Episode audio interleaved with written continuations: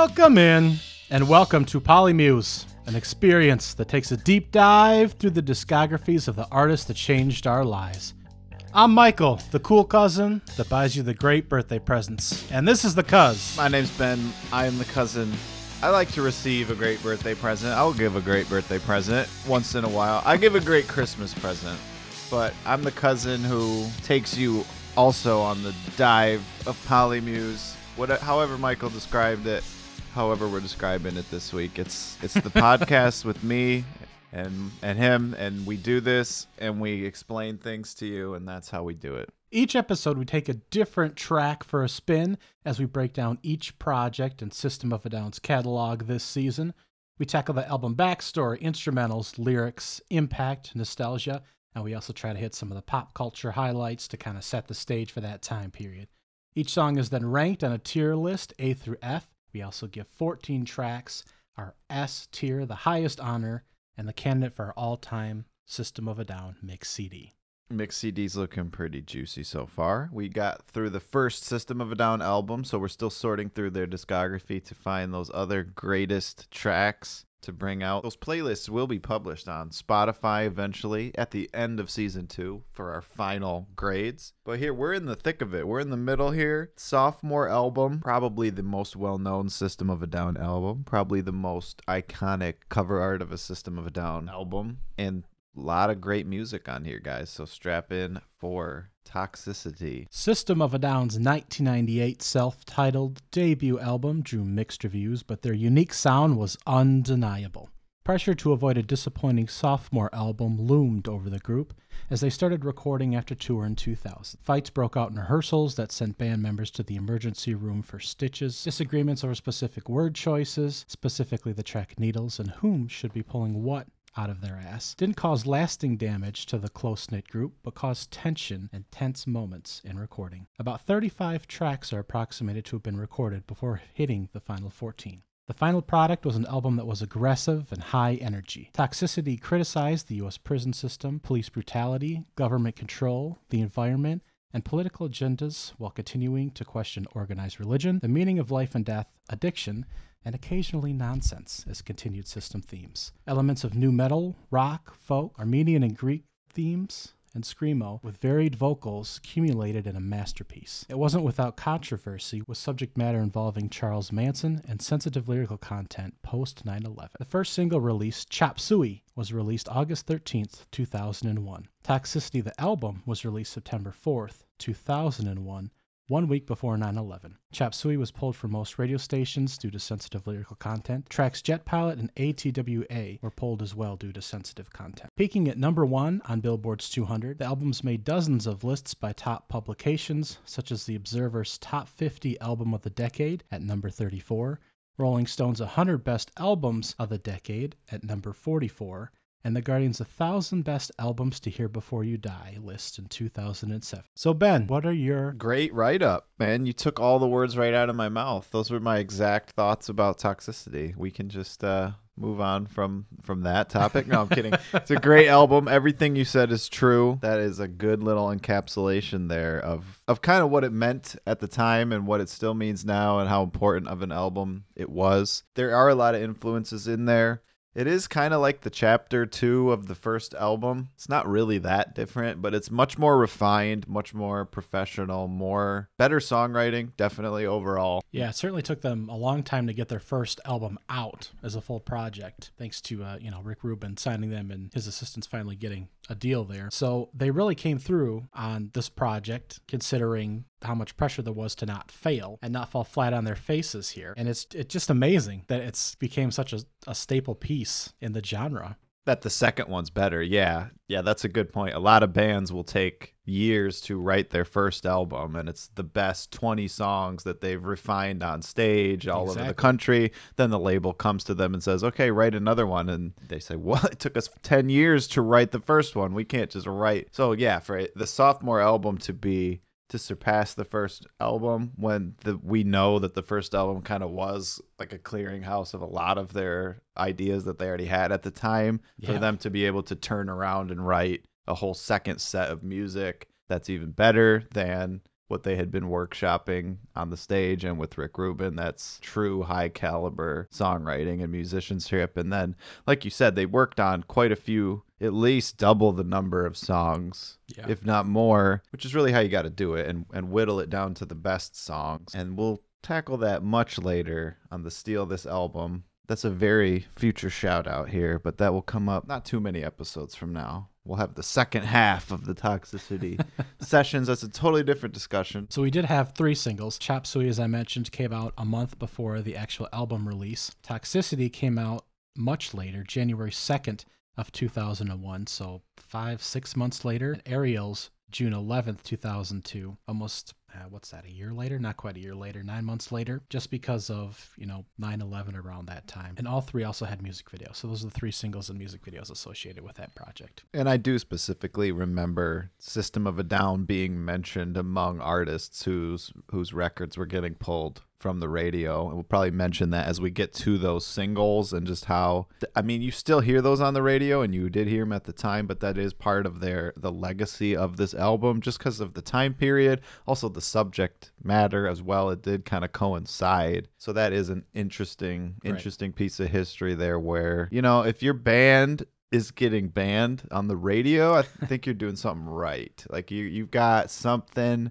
some kind of fire, some kind of message that is scaring the right the right people maybe. So that's hopefully they wear that as a badge of honor, but we will tackle many of the other nostalgia and censorship and lyrical, instrumental, all the issues, everything about this album as we go along. We're going to do track by track. Prison Song is a terrific yes. song. This song is like an album's worth of ideas in one song. There's so much to love about this. If System had only done one song and it was Prison Song, they would still be we would still be doing a 10-hour System of a Down podcast. Somehow, yeah. just talking about this one record.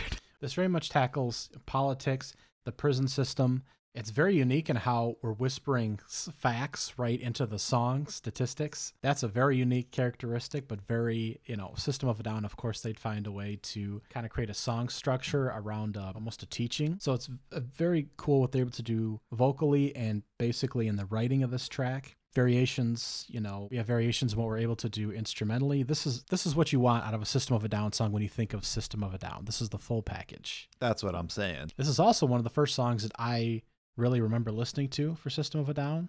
One of the first songs that I remember downloading, or in the first batch of songs that I remember listening to and, and having and thinking, wow, this is a unique band. And this was right in that perfect embodiment of the group, I think, too. Yeah, dude, just the vocals, the screams, the whispers, the talking vocals. I do believe you have Shavo and Daron also doing vocals on this with Serj, doing the different growls and the different call and response. That's when you really get into the really good System of a Down, where they've got different characters, where they're able to they just show the utter insanity of the characters that they're singing about by going back and forth between the two moods, getting the different vocalists in there.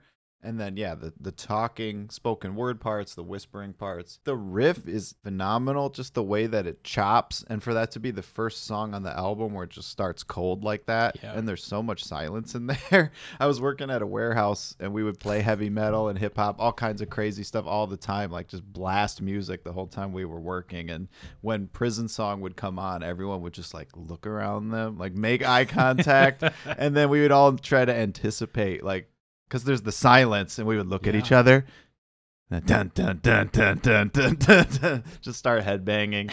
and then during this trying to build a prison. It would get it gets you in a mood when it's out of high volume like that. To have it go from such loud to silence, it's creepy. This is the creepy stuff. This is yeah. it's cinematic and it works on so many levels. The, the, political messaging and just explaining situations like the Iran Contra situation or these different things around the world where you've got the government funding different drug operations in different countries and it's a lot to digest and swallow and i think it's a cool idea for them to just cram a bunch of statistics and information just to get you thinking about some of this stuff or questioning some of this stuff and there are no other mainstream records possibly before or since that attack the prison industrial complex as a concept Yeah. like as a they're talking about you know, challenging huge parts of society and you don't hear that on pop radio, but you did when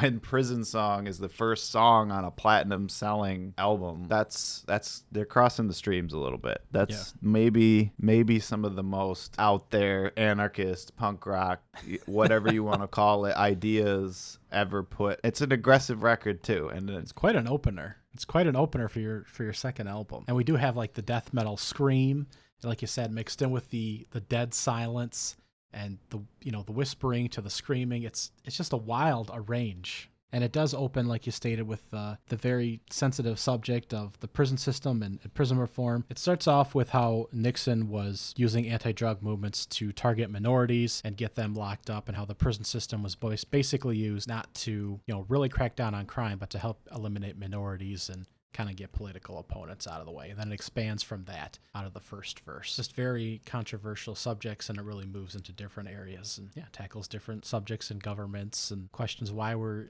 we're doing different things and what's the real motive for those objectives. And you know, there's kids who had never considered any type of non mainstream, semi radical, or otherwise political opinion at all. Like, there's people who this was their only exposure to questioning anything. I mean, you put this up against other music that was coming out at the time or other even other heavy metal. Like there's heavy metal that's about depression, that's about religion, that's about drugs, that's there is and even politics here and there, but for how mainstream this is and for how much they want you to look at society differently than the mainstream opinion of society wants you to look at it it's just it's just incredible. It's an incredible achievement because their talent is undeniable. The writing is just so incredible. And even for we've said it before even for a non-metal fan people can enjoy system of a down because the writing and the performance is so good. Right. it's just the perfect package. It's the only way to get a message like that across. You have to be so good that you're just undeniable that you're still on every platform even if you're trying to tear down the very system that's promoting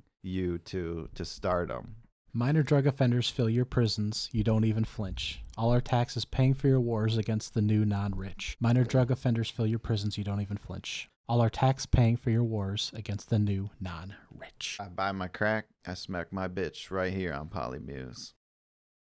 That's Prison Song by System of a Down. That's a classic S tier record for you guys for the Polymuse podcast. Easy S. You're S'ing it out? Easy. That's wonderful. I'm S'ing it out as well. No, nothing, no way about it. There's no way this is not one of the greatest achievements of System of a Down. I like the writing. I like what they're trying to express. I like that it's very unique in what they're both expressing and how they break it down in the construction of the song. And this is very System of a Down. This is what you get with System of a Down. It's classic. It's very classic. Even among heavy metal, it's classic. Among punk rock, it's classic. Among political music, you got to put this one on there. This one is on the mixtape. It's on a lot of mixtapes. You car- start carving out time capsules and desert island mixtapes. You better have Prison Song on there. So we haven't hit all of our S tier songs, obviously, but would this be in consideration for your opener on your mix CD? That's an interesting conversation.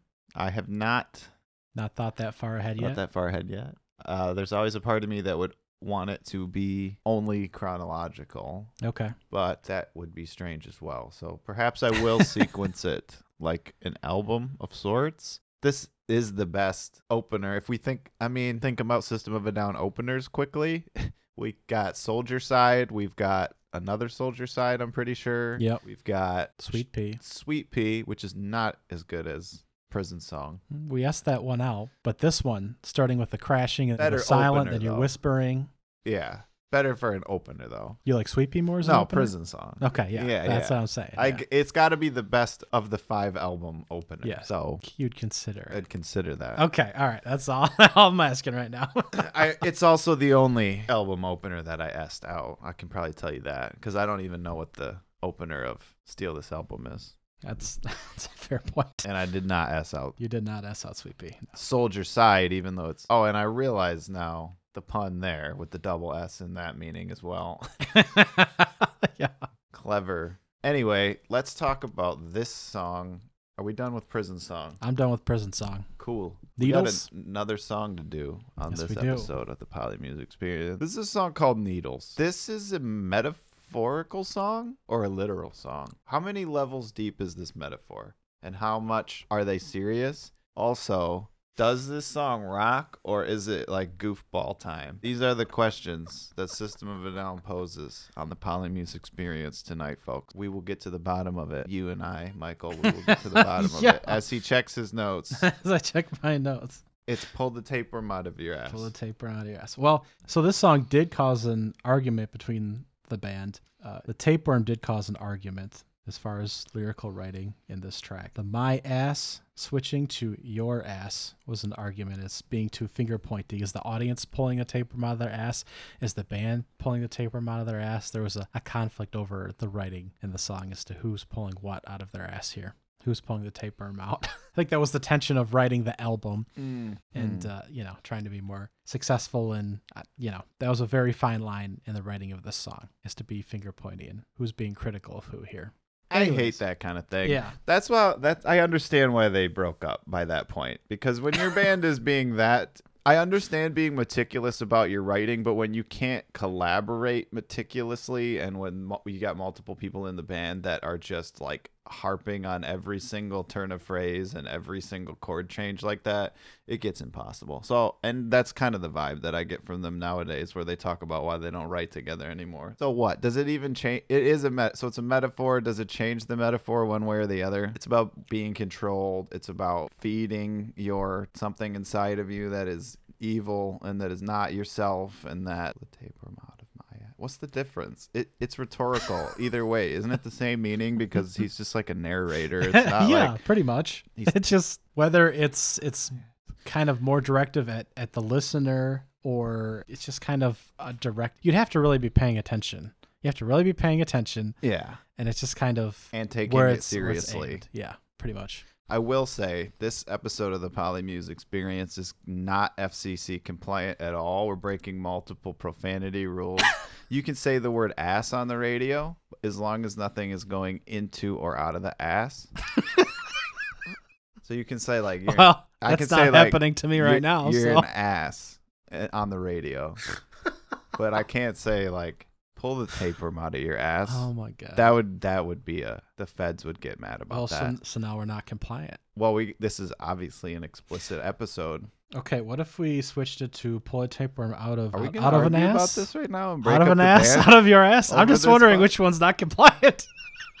out of an a- what if you pull well, a it's tapeworm out of because when I was on college radio, we also couldn't do calls to action, so you could not like tell people to do things. You can't say like "come on down to the show." You can't say that because it's like telling someone to do something. You have to be like, "We're having a show. It'd be great if you could come." So. Pull the tapeworm out of your ass is not only profane, it's also a call to action. So we'd get in double trouble on college radio or whatever, like nonprofit radio. Okay. So it does matter. It's a turn of phrase. If it was pull the tapeworm out of my ass, he'd still couldn't say it on the radio. and speaking of radio, let's treat your feet and your ear meat with some needles. That song rocks. Yes. I love that song. The riff is heavy. It's awesome that they both sing on it. I like that Daron sings more and more, and Daron kind of sings the bridge section by himself, and then Serj comes back. I love it when bands have multiple points of view, multiple vocalists. This riff is great. The construction of the song is great. Did we decide what it's about? It's about like control. Parasite, control, living off you, feasting. Feeding. It's open to interpretation more than it could be Like, feeding your ego, like feeding something inside of you that's like taking all your nutrients, and then you're not actually n- nutritioning your soul.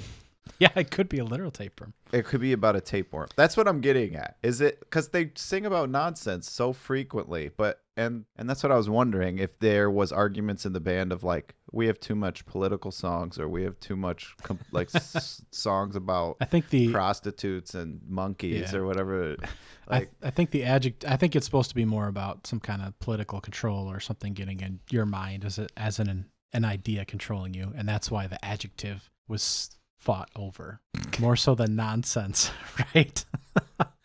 like you need to pull the bullshit out of your head, get it out of your head. And you, you know, depending on the adjective, it sounds more like the person that's proclaiming that or the audience, kind of depending on how it was written. Does that register with you? I kind of get it, but only kind of. Okay. That's why it deserves a B plus. I gave it a B, so I'm glad we're on the same page, at least on that. Pull the tapeworm out of. Just yeah. Is it that complicated? He says it a lot. He does. He says it about 50 times. I think I get the message. We understand it Okay. here on the Polymuse podcast. We we know exactly what they were getting at. We know which ones are nonsense and which ones are real sense. Hopefully that made some real sense to you. We're going to keep cruising along with System of a Down, track by track, song by song. We are knee deep into the second System of a Down album now. We're going to keep cruising, guys. Two songs a week. Just remember to pull those tapeworms out first. It's a pre-rec. And we'll be back to talk about something else exciting next time, I'm sure.